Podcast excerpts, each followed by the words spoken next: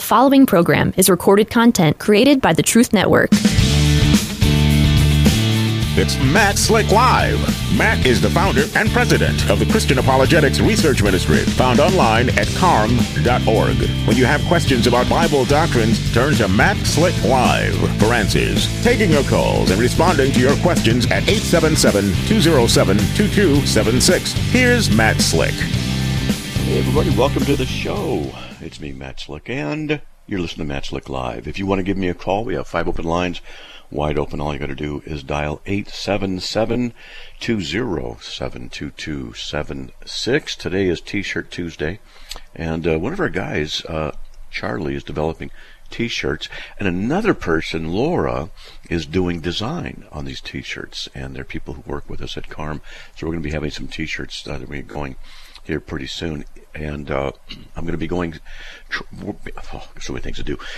I plan to be working on some new intros uh, for the radio show. People say that they enjoy them, the ones we had before, and hope you will enjoy those. Maybe you can put them on again. And let's see what else. You have nobody waiting right now, so you can give me a call. If you want to watch the show, watch me sitting here. All you got to do is go to the carm.org website, C A R M dot O-R-G, and on the home page on the right hand side, you will see the link or the yeah, it's a link. It's a big big box and things like that. You can check it out in order to uh, to watch me sit here in the office. Now that's not what's so great, but what is great is the people that are in the chat area. Uh, friendships have been made because people are regulars uh, and they come in, and yes, there are some obstreperous twits that sometimes come in and act like uh, little children who who want to go, and then they don't like what I say and do, and so they try and be uh, juvenile, puerile, immature, and uh, the contrary to being obsequious. So if uh, all that sounds good, because I'm a sesquipedalian and maybe you're entertained, I don't know, but you can give me a call, 877-207-2276. Jeff says he's a twit. And, uh, you know, I, I should, that reminds me. that reminds me. Maybe uh, what I'll do, a little, little bit of entertainment value, is to read through what we have on CARM called the Slictionary. And there's a, there's a, I think I'm going to do that. Let's see if I can find this. Let's see, where's the Slictionary? And it's uh, terms that I've come up with over the years, and uh, we call it the Slictionary. And so maybe I'll go through some of the definitions that we've got there. Yeah. And so here's some of the stuff, okay? Uh, to blurify, uh, use to use big words and citations of various philosophical views in rapid succession for a long period in lieu of a direct answer, so as to confuse the listeners and make things unclear. That's to blurify. You know, you know, when I listen to the the uh, politicians talk, uh, and here's the thing, I would love to question some of the politicians on certain issues because I wouldn't let them get away with what they get. They blurify things, you know. You ask them a question, they answer something else, and then the questioner goes on to something else. I go, no, no, no. Uh, me, I'd say, what are you going to do about ABC? And then they give me an answer that doesn't answer it. I'd say, okay, let me ask you another question. What are you going to do about ABC? I do, I do the same question over and over. And I tell them, I'm going to ask you the same question until you give me an answer for it. I mean, they need to have their feet held to the fire. I really believe in that. I do. I don't think we should uh, give them quarter. So, uh, chicken outism, the practice of avoiding serious confrontation in order to substantiate an assertion, usually done by attacking the person or changing the topic.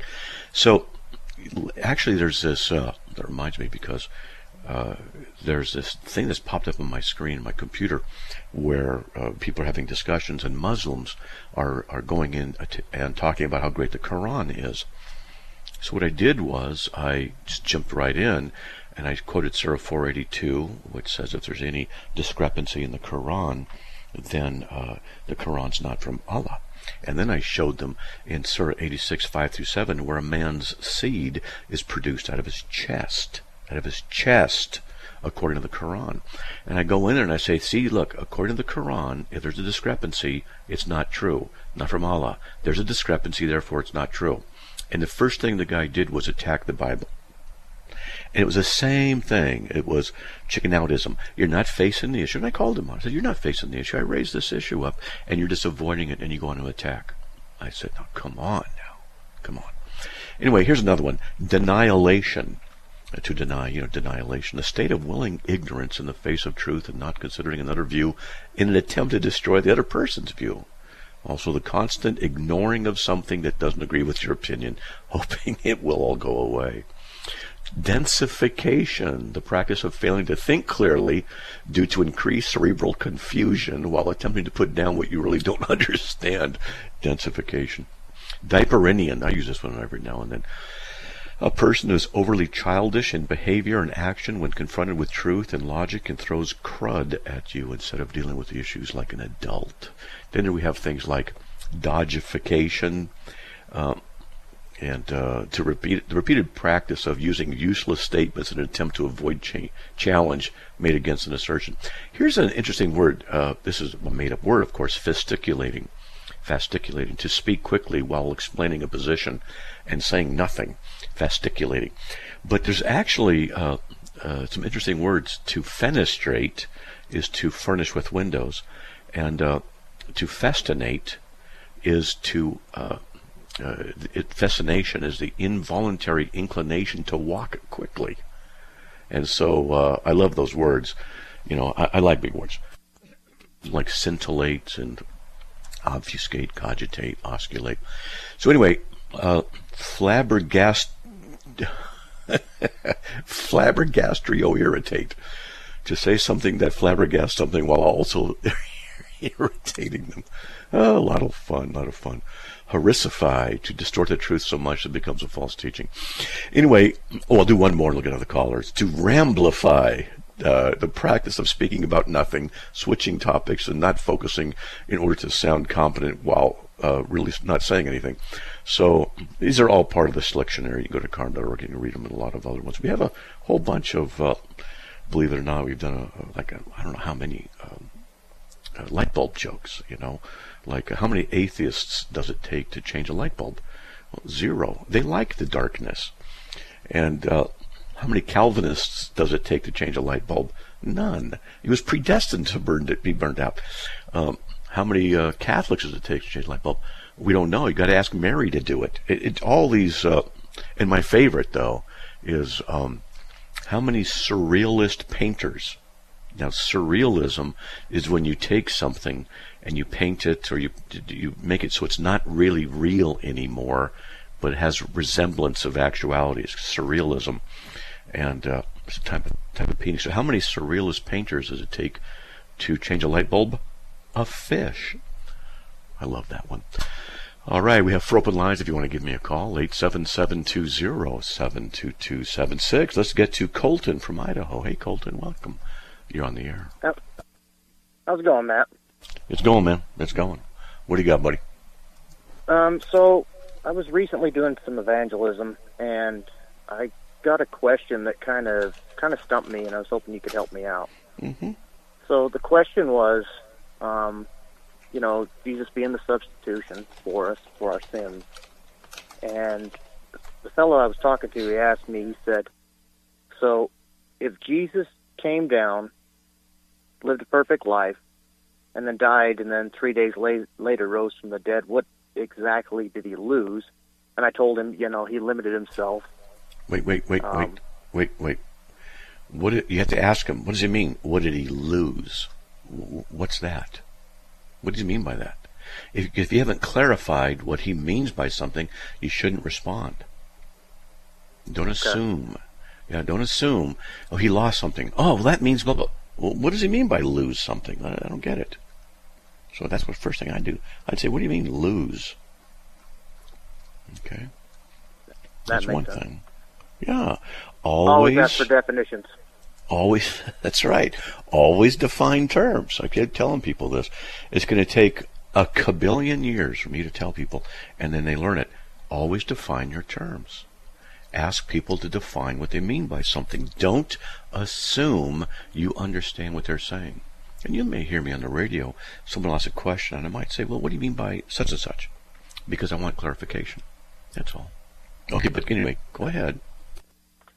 Yeah, well, that makes total sense. I just sometimes in the moment, you know, kind of you, you, forget mm-hmm. and lose it. But um, mm-hmm. um, the big the big question he uh, posed to me was, so of all the sins that we've committed, that three days took care of that and, No. Uh, of all our eternity.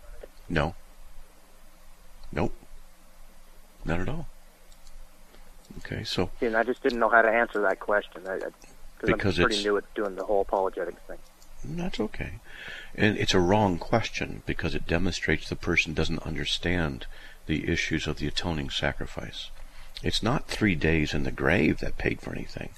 It was the death of Christ on the cross. That's the issue.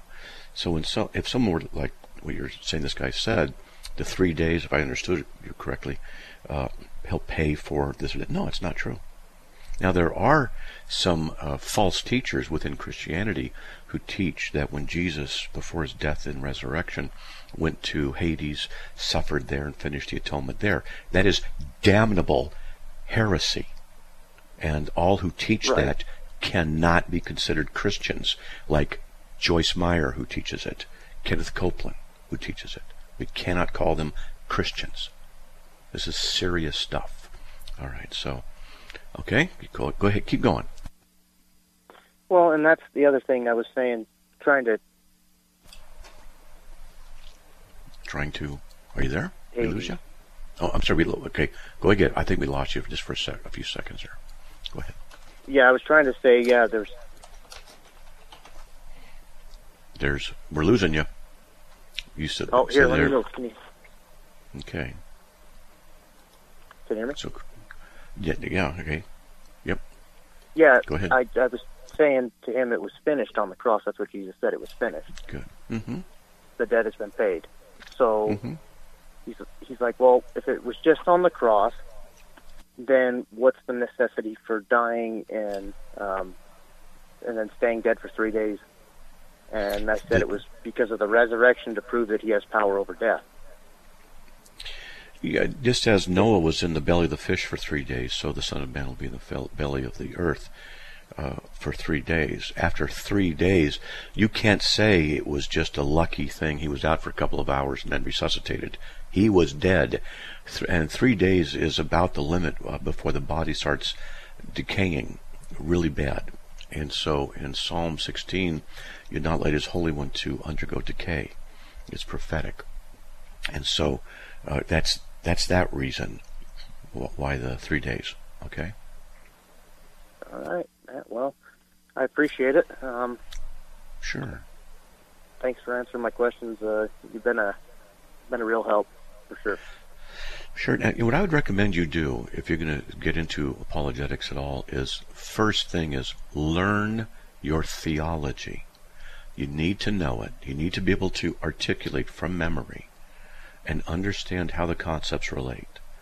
But you need to know justification, imputation, propitiation, election, predestination, resurrection. You need to learn these and be able to articulate what they are and how they are interrelated. You need to understand, excuse me, that Jesus uh, fulfilled covenant requirements at his baptism. These are some of the things you need to understand and what covenant is. Okay? All right, buddy. All right, Colton. Okay, God bless. Hey, folks, five open lines. Why don't you give me a call? 877 207 2276. We'll be right back.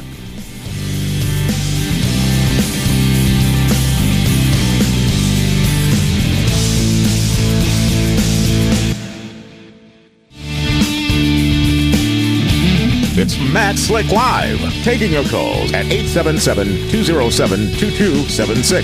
Here's Matt Slick. Everyone, welcome back to the show. Now we have five open lines. Give me a call. 877-207-2276. And you know, I, I mentioned something very serious here. And maybe a lot of you were a little bit shocked to uh, to hear that I was condemning Joyce Meyer. And I flat out publicly do. She is uh, not uh, a qualified preacher, teacher of the Word. And I'm going to explain why. All right, I'm going to explain why. So I'm going to try something here. I've got some uh, recordings. Let's see if they can work. If not, I'll to read them. Yeah, there we go. So what I'm going to do is is uh, try and play these over uh, the radio. And uh, there's different ways of doing things. I'm going to I'm going to play this. Now, check this out. This is where she said Jesus stopped being the Son of God. Where he said, I my spirit into your hands. At that point, he couldn't do nothing for himself anymore. He had become sin. He was no longer the Son of God. He was sin. All right. Now, that is heresy to say he was no longer the Son of God. This is an example of her inability to understand basic Christian theology. Now, uh, to say that she's she's he stopped being the son of God is to say that he was no longer God the Son because that's what the term means. In John five eighteen, uh, John the apostle makes the comment that he was calling God his own Father, making himself equal to God. That's what this the phrase means when it comes to Christ. So she is attacking his deity. She is making uh, some incredibly bad uh, statements here. Now, here, check this one out. Do you know something? The minute that blood sacrifice was accepted, Jesus was the first human being that was ever born again. It was sealed. I mean, it happened when he was in heaven. Do you know? All right, so now Jesus was the first person to ever be born again. To be born again is something that we need to go through in order to become children of God. We are born again because we're sinners. So now she has stated that Jesus stopped being the Son of God and that Jesus was the first one born again. These are called heresies. All right? Heresies. Now, here, uh, let me just play another one. And then I got some that, that don't have audio for. They're just quotes out of her book. So here, listen to this. And you know, I was listening to a set of tapes by one man, and he explained it like this, and I think this kind of gets the point across. He said, you know, why do people have such a fit about God calling his creation, his creation, his man, not his whole creation, but his man, little gods? If he's God, what's he going to call them but the God kind? I mean, if you as a human being have a baby, you call it a human kind. If, if cattle has another cattle, they call it cattle kind. So, I mean, what's God supposed to call us? Doesn't the Bible say we're created in His image? You know, I was listening to that by one man, and he explained it like this. So this is an example of uh, incredibly bad logic and bad exegesis to say that uh, we can be called little gods. Because this is what she said. I was listening to a set of tapes by one man, and he explained it like this. This kind of gets the point across. He said, You know, why do people have such a fit about God calling his creation, his creation, his man, not his whole man, but his creation, uh, or but his man, little gods? You see, you got to understand something. When people don't stick with the Word of God, they generally judge the Word and they exalt themselves. Now, if Joyce Meyer were to repent of her false teachings, okay. I've not heard of her repenting of her false teachings. And, you know, people, I show this to people, they are, they're stymied. So let me ask you guys a question. Are you sinners? Are you a sinner? I'm a sinner, and I'm saved, and yet I'm still a sinner. I still struggle with my sin. It doesn't mean it's okay to sin, but the fact is that this is what our condition is. However, check this out. Come on. I am not poor, I am not miserable, and I am not a sinner that is alive from the pit of hell. That is what I were, and if I still was, then Jesus died in vain. I'm going to tell you something, folks. I didn't stop sinning until I finally got it through my sick head. I wasn't a sinner anymore. And the religious world thinks that's heresy, and they want to hang you for it. But the Bible says that I'm righteous, and I can't be righteous and be a sinner at the same time. She couldn't argue her way out of a wet paper heresy. Um, to say that she's not a sinner is self deception. Because the standard of righteousness is God Himself, and in the person of Christ, it's Jesus. To say, when anyone, anyone, when anyone comes to me and says they don't sin anymore, I say, so you keep the law of God perfectly.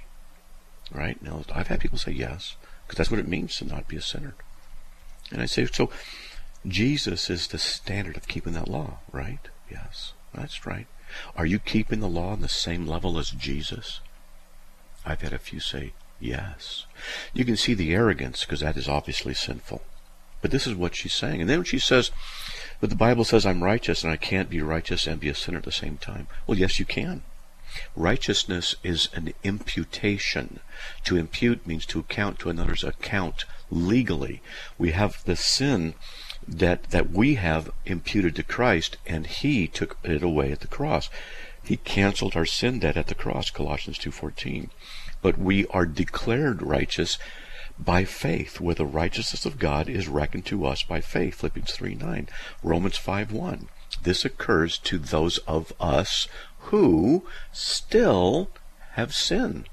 Paul the apostle in Romans uh, 7 uh, 18 through 25 talked about the struggle that he had as a, a man, the things he did not want to do, he did, and the things he did not, uh, or he wanted to do, he did not. And he said, Who will deliver me from this body of death? Now, the phrase body of death is really interesting because what he's talking about here is one of the means by which the Romans would execute people. This crucifixion, beheading, running you through with a sword or a spear or putting you in a jail cell with a corpse and chaining the corpse to you. And then you and that corpse stay in the jail cell until the decay of the corpse moved upon your body and it killed you. Who will deliver me from this body of death? This is what Paul's talking about. He's talking about himself. Yet Joyce Meyer says she doesn't even sin anymore. Wow, that's so impressive. Here, listen to this heresy.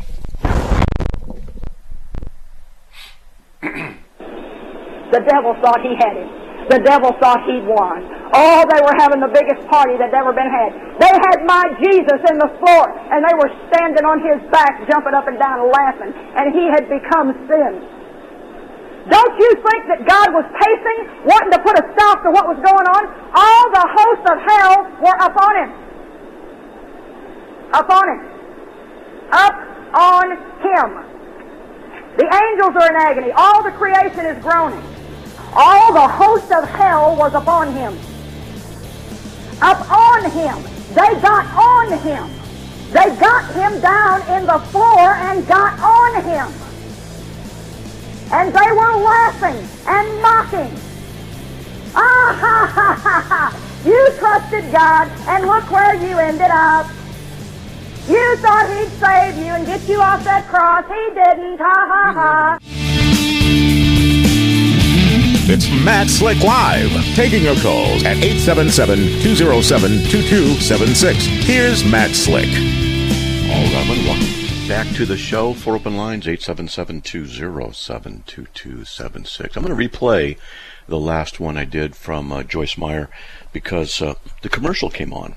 And so I want you to hear this, and I got another one I'm going to play. I'm going to talk about this a little bit. It's worth, uh, it's worth getting into. So here we go. This is the host of hell, literally on Jesus, and we're laughing.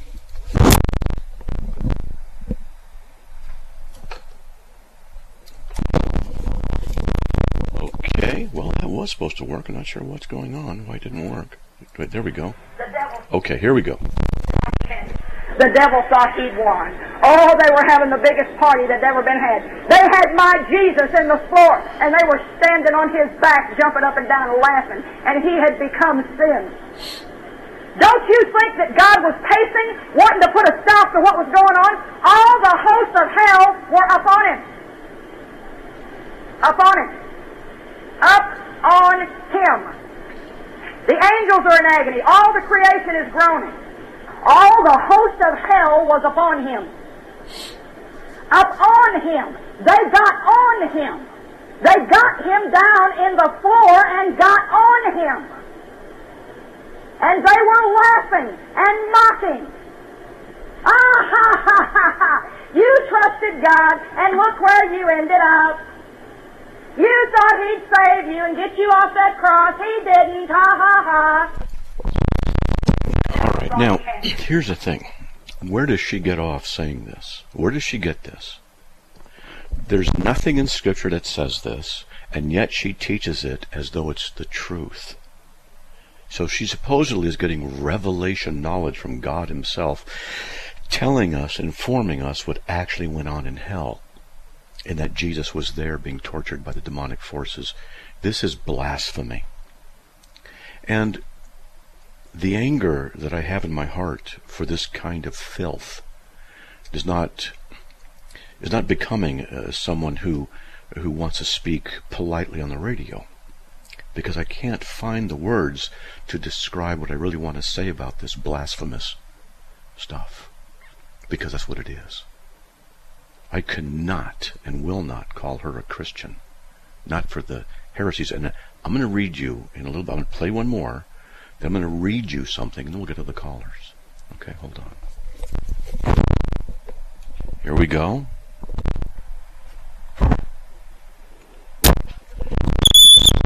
Okay, that one didn't quite work. Okay, let's try it one more time. Let's see if I can get this to work right. Here, please bear with me. Not really. That's why you got to get it by revelation. There are no words to explain what I'm telling you. I've got to just trust God that He's putting it into your spirit like He put it into mine. Now she's getting revelation knowledge from God. Is this how she explains these heresies and these false teachings that contradict Scripture? Okay, what I'm going to do now is just read you um, a couple of things. And uh, I'll, I'll, read you, let's see, uh, yeah, I'm going to read you a couple of things that she has said in her book, uh, The Most Important Decision You'll Ever Make by Joyce Meyer, second printing, May 1993, page 35. Quote, He became our sacrifice and died on the cross. He did not stay dead. He was in the grave three days. During that time, he entered hell where you and I deserve to go because of our sin. He paid the price there. Close quote. Now you see the problem with this is that no, Jesus paid the price of our redemption on the cross. Colossians 2:14 says he canceled the certificate of debt on the cross. Jesus said on the cross, "It is mm-hmm. finished." John 19:30.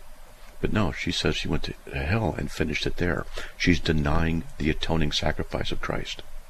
She denies the atoning sacrifice of Christ and its sufficiency on the cross. She denies it. Now, she said in the same book, page 36, the first one I read was in page 35. This is the next verse, the next page. Jesus paid on the cross and went to hell in my place.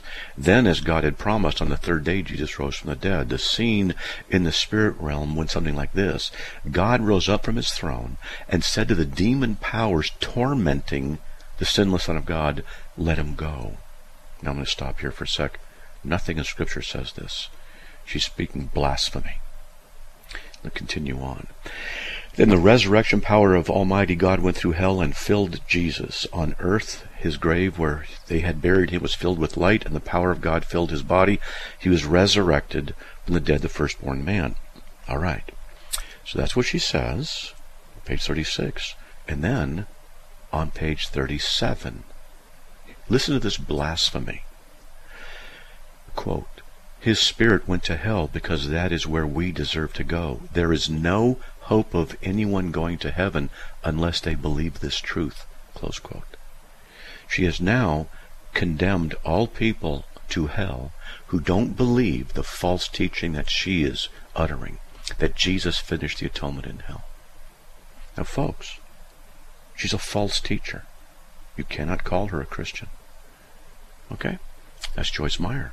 That's what she has said. Now, if she's come to the place where she has repented, I'd love to see documentation of that repentance.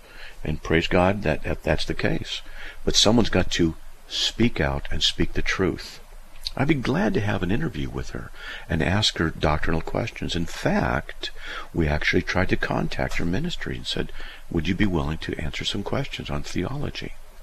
Let's just say that uh, that wasn't received uh, positively. It was politely rejected. All right.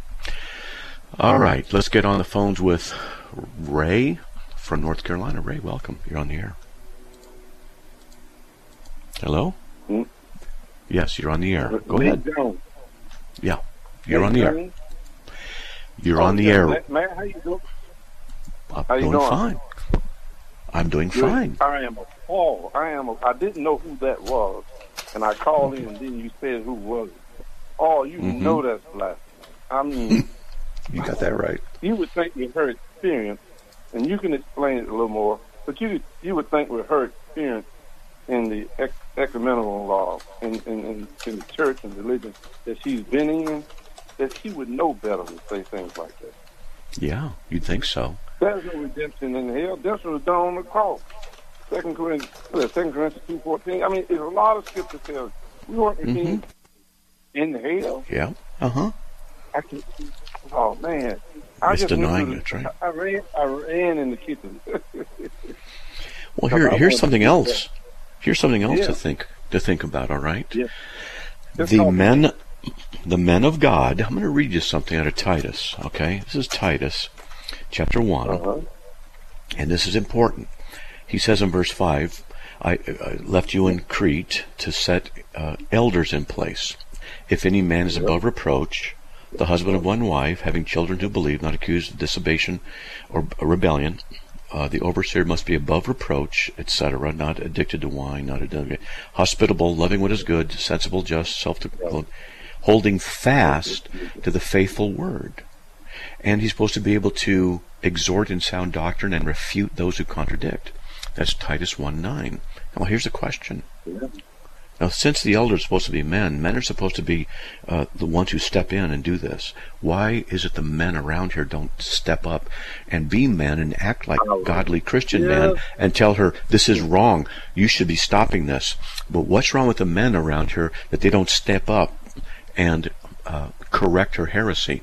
Well, the failures with these men as well. You know, that's my last call to you was that these women preaching and and being pastors and elders. You know, we talked about that, and they Yeah. shrugged me. Yeah, I ain't heard nothing from my church in three weeks. They done shrugged me. Why? Because I hit a nerve. I hit a Well, nerve. Yeah, this does cause a lot of uh, of unhappiness. I'll just use that word. It among does. those And, people. You know, it's just sad that the men. I mean, we got a church of maybe a hundred thirty, but we don't have men who are dedicated to the gospel of our Lord and Savior Jesus Christ. They don't stay up two or three o'clock in the morning reading the Word and studying and meditating with God, and they don't they don't reach out for the things that God would have them do. So we got, you know, we got three pastors, Matt, and it, bothers me. You know, I do all I can. You know, hmm and I try to stick to the Lord. And I'm a single man. I'll- I'll be 70 Monday. Seventy. Wow. Okay. 70, yeah. That means you got a lot of experience. Wow. Yeah, man, I have. I really have. And uh, my my sister's a minister, and I've seen the problems and situations she's been in all these years. I was with her 20 years. I could not convince her. Matt, you ever tried to convince a woman preacher that she's not supposed to preach? Yes, I have tried. it's harder to it's it's harder than reeling in a whale on two pound test fishing line. You do not Yeah. have to tell me. That's But right. try to keep peace. Yeah, I to keep peace. Well, I know someone else can get on. What time you get off? Seven. Uh, in 15 minutes, and there's a break. You got to go, brother. Okay. So God bless. Thanks for calling. Hey, folks, we have th- two open lines. Give me a call 877-207-2276. We'll be right back.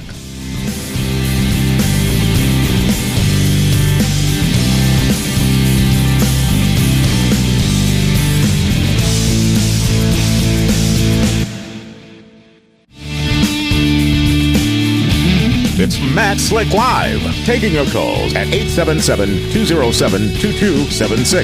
Here's Matt Slick. Everybody, welcome back to the last segment of the show. Let's get on the air with DJ from Ohio. Welcome. You're on the air. Hey, Matt, I have a question in regards to women preaching. This is pretty Mhm. apt simply because we're talking about it now. I just uh, left my church because of the church kind of going left and having women preach. And the one thing that my pastor, uh, when we were talking, he said there was a distinction between women preaching, which is what he called little t teaching, Mm. versus them being elders and Okay. preaching authoritatively. Now, for me, that didn't Mm-hmm. make sense. Um, it doesn't seem biblical. So, is there? Can you flesh that out? Are all elders the only people that are allowed to teach, or is it No. other forms of teaching permissible? Paul says, "Do not allow a woman to teach or exercise authority over a man, but remain silent, for Adam was first created." And then in First uh, Timothy five seventeen, it says that the uh, the elders are to receive uh, double honor, especially those who work hard at preaching and teaching. So a preacher is here is at the very least also um, an elder. Now, so when a man gets up, like I'm going to be preaching in a couple of weeks, and I take it very seriously. And uh, when I preach at this church in Provo, uh, church, uh, church on the Hill, I think it is, our city, city on the Hill, uh, is the name of the church there in Provo, Utah, on uh, the first Sunday of October. But at any rate, come on out and hey, say hi. So when I preach, I take it very seriously because I'm, getting into the pulpit. I'm getting into the place where the preaching of the Word of God is the Word of God. Uh, when I'm down there sitting, I, I'm waiting and I'm repenting and I'm confessing uh, while they're singing Right. because I'm going to get up in there and, and do this job. So I take it seriously, and so in one sense, I don't like preaching because I got to go through this whole process. On the other hand, I love preaching because I love preaching. Okay. When a woman gets up there, she is in, by the fact of preaching, she is in a place of spiritual authority over the people in the church, and men included, because it's a sermon, an authoritative proclamation of the word in an authoritative official gathering of the body of Christ. So for the pastor to say small p preaching on Sunday is ludicrous. It is ridiculous. And I, I, and if he's going to speak like that and think like that, if I were interviewing him, uh, you know, I'm thinking about attending your church. Let's talk about this. And he said that, I'd say, well, you know what? Right then and there, I'm just going to tell him flat out, I cannot attend this church because I cannot trust you to represent the Word of God Yeah. properly. And I'm going to let people know that you're not a trustworthy uh, um, exegete of Scripture and that people should avoid you because you are not standing up for the truth and you're wresting the Scriptures uh, apart from what the truth of God says. And I, I want nothing to do with, with this church. And, I, and then say, nice Right. talking to you. And I mean, I'll say stuff like that because I think men need to hear it instead of this mamby-pamby crap that's being taught. So, Right. anyway, so he's yeah, I, that's my opinion. I take it very seriously. The pulpit's a very serious thing, and he's he's wrong for what he said, as you represent it. Okay. yeah, that's the that's the thing that I'm realizing. Is I think he's influenced by like N.T. Wright, kind of more liberal scholars, Mm-hmm. and I've kind of seen him go down that direction. And I'm like, I'm reformed myself, so I'm like, the word is the final authority. Paul makes it abundantly clear that men and women have differing roles. They're equal in essence, but they have different roles. And to confuse the roles is to completely deconstruct the way the way that God Right. designed men and women to relate to work out His plan. And so, yeah, that's. Right. I'm glad that I'm leaving because I feel like I was almost contributing passively by being there. That's So- right. You are.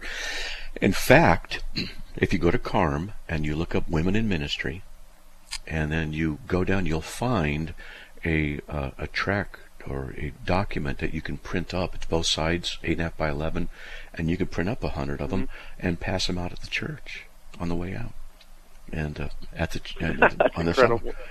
Oh, I, I've done this kind of stuff. Yeah. I've stood out in front of Mormon churches and done this. Uh, I've stood out in front of Christian churches. I, I've been at one Christian church. I was passing out literature here in Meridian, Idaho, and I called them up and I specifically asked if we could talk about the issue with their women elders. They said yes, we'll meet. Then later they went back on their word. And I, I went there and I said, you just went back on your word. You know, you said you're not going to meet me. And I said, you know, I'm going to, I'm going to go to the body of Christ. Oh, you're threatening us? It was, it was, it, was dumbfounding that they broke their word. Yeah. And then when I said, now biblically, I have to go to the body of Christ. I've gone to you. I'm going to go to the, and then they, they interpret it as a threat. And so instead of saying, look, we understand what you're trying to do biblically, let's sit down and we'll talk. That's what they should have done. And so I went out Right. uh, the next week, whatever it was, I passed, passed out literature in front of the church. They called the cops on me. Christian church. Oh no! And then, Wow. oh yeah, and then on the way home, I stopped by another church. This is the truth. I stopped by another church, and it was close to my house, and I'd contacted them about women pastors and elders. I didn't hear anything back. I emailed them. I went in and was in the church. Just happened to get there right as the service was ending, and I ended up talking to some people. I'm going to talk to the pastor about the women pastors, elders thing.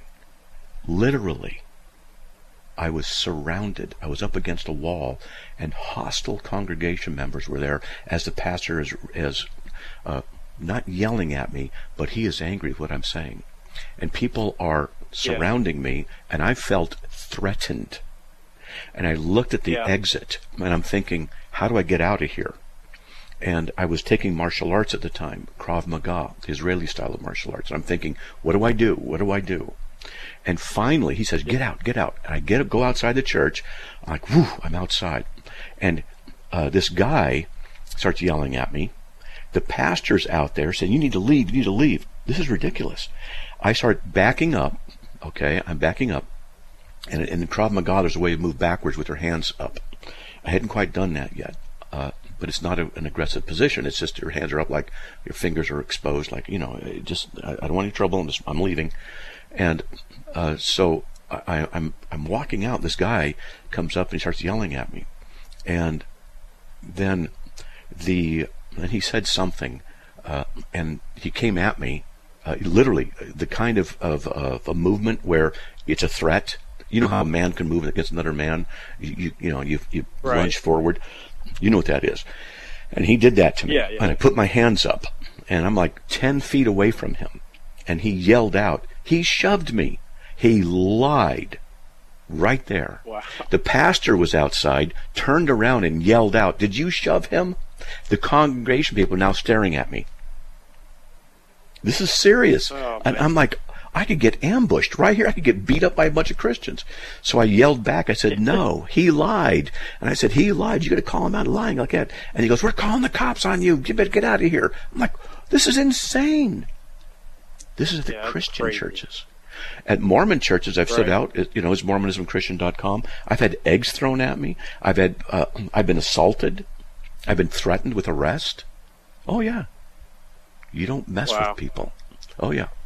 Anyway, I think that's just the testimony of the truth. I think that Uh-huh. kind of. So, well, all right, man. I appreciate it. That helps out a lot. yeah. Print up that thing and take it to the congregation. Pass it out on the sidewalk. You'll have it's legal. You can't block pedestrian traffic or you can't block vehicular traffic, but you can pass out literature to the cars going into the church, going out of the church, and you can p- print up the thing about women pastors and elders, and you can say, "Here you go," and it will cause a ruckus. Not that that's the the thing, but me, that's the kind of thing I would do. That's just me. Yeah. Now, if you're smarter than me, maybe you won't. Okay. I don't know. It's tempting. Yeah. In fact, all right, man. I- I appreciate. all right, man. God bless. Okay. Yep. Hey, Mark from New York, you're welcome. You're on the air, buddy. All right, Matt. Thanks for taking my call. Sure. Uh, do you got? I was calling. Uh, so my my question is that um, we know uh, as Christians that Joseph Smith was a false prophet, and, and we know Correct. this because well, we could we, we listen or we look at what he says or documentation of what he says and test it against Scripture. And uh, one thing that he's he's gone against the church is saying that the the church has fallen away in some sort, and we know that Right. Jesus says that not even the gates of Hades will prevail. Right. Um, my question is, is how do we how do we come across our um, our Catholic friends who try to use the same argument towards uh, Martin Luther uh, when they say that uh, Martin Luther uh, said that there's been a falling away in, in the one true church. They say the Catholic Church and try to start up a, new Protestant church.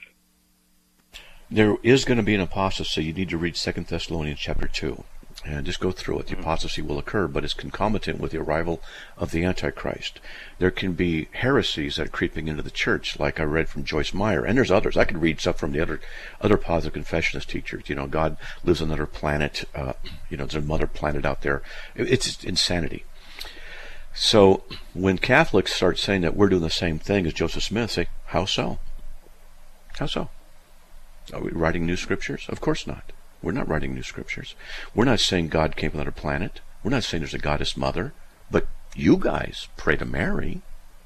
And but we Right. don't.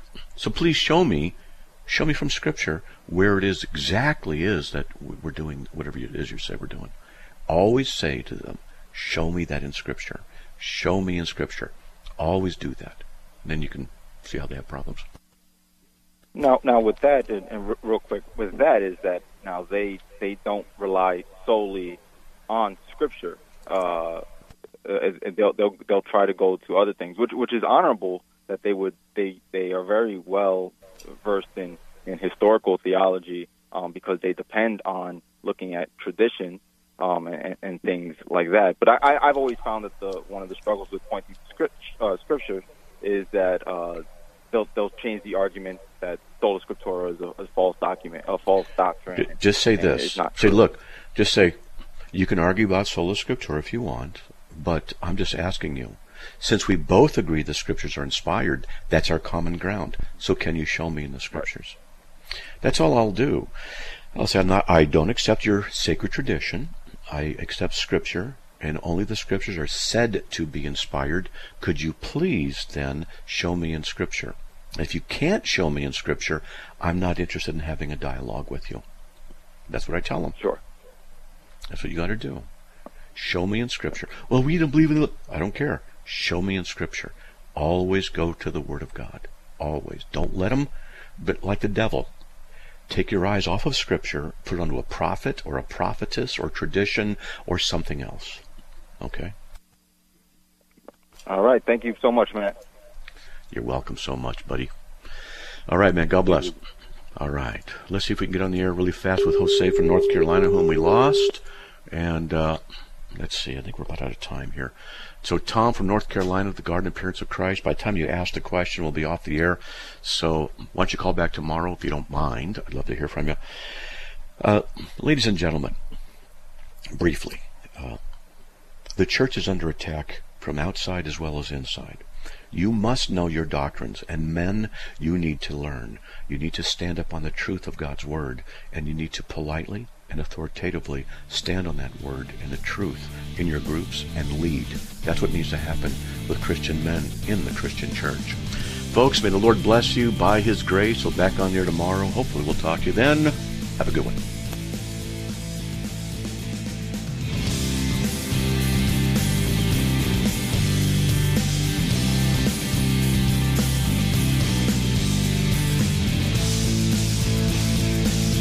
Another program powered by the Truth Network.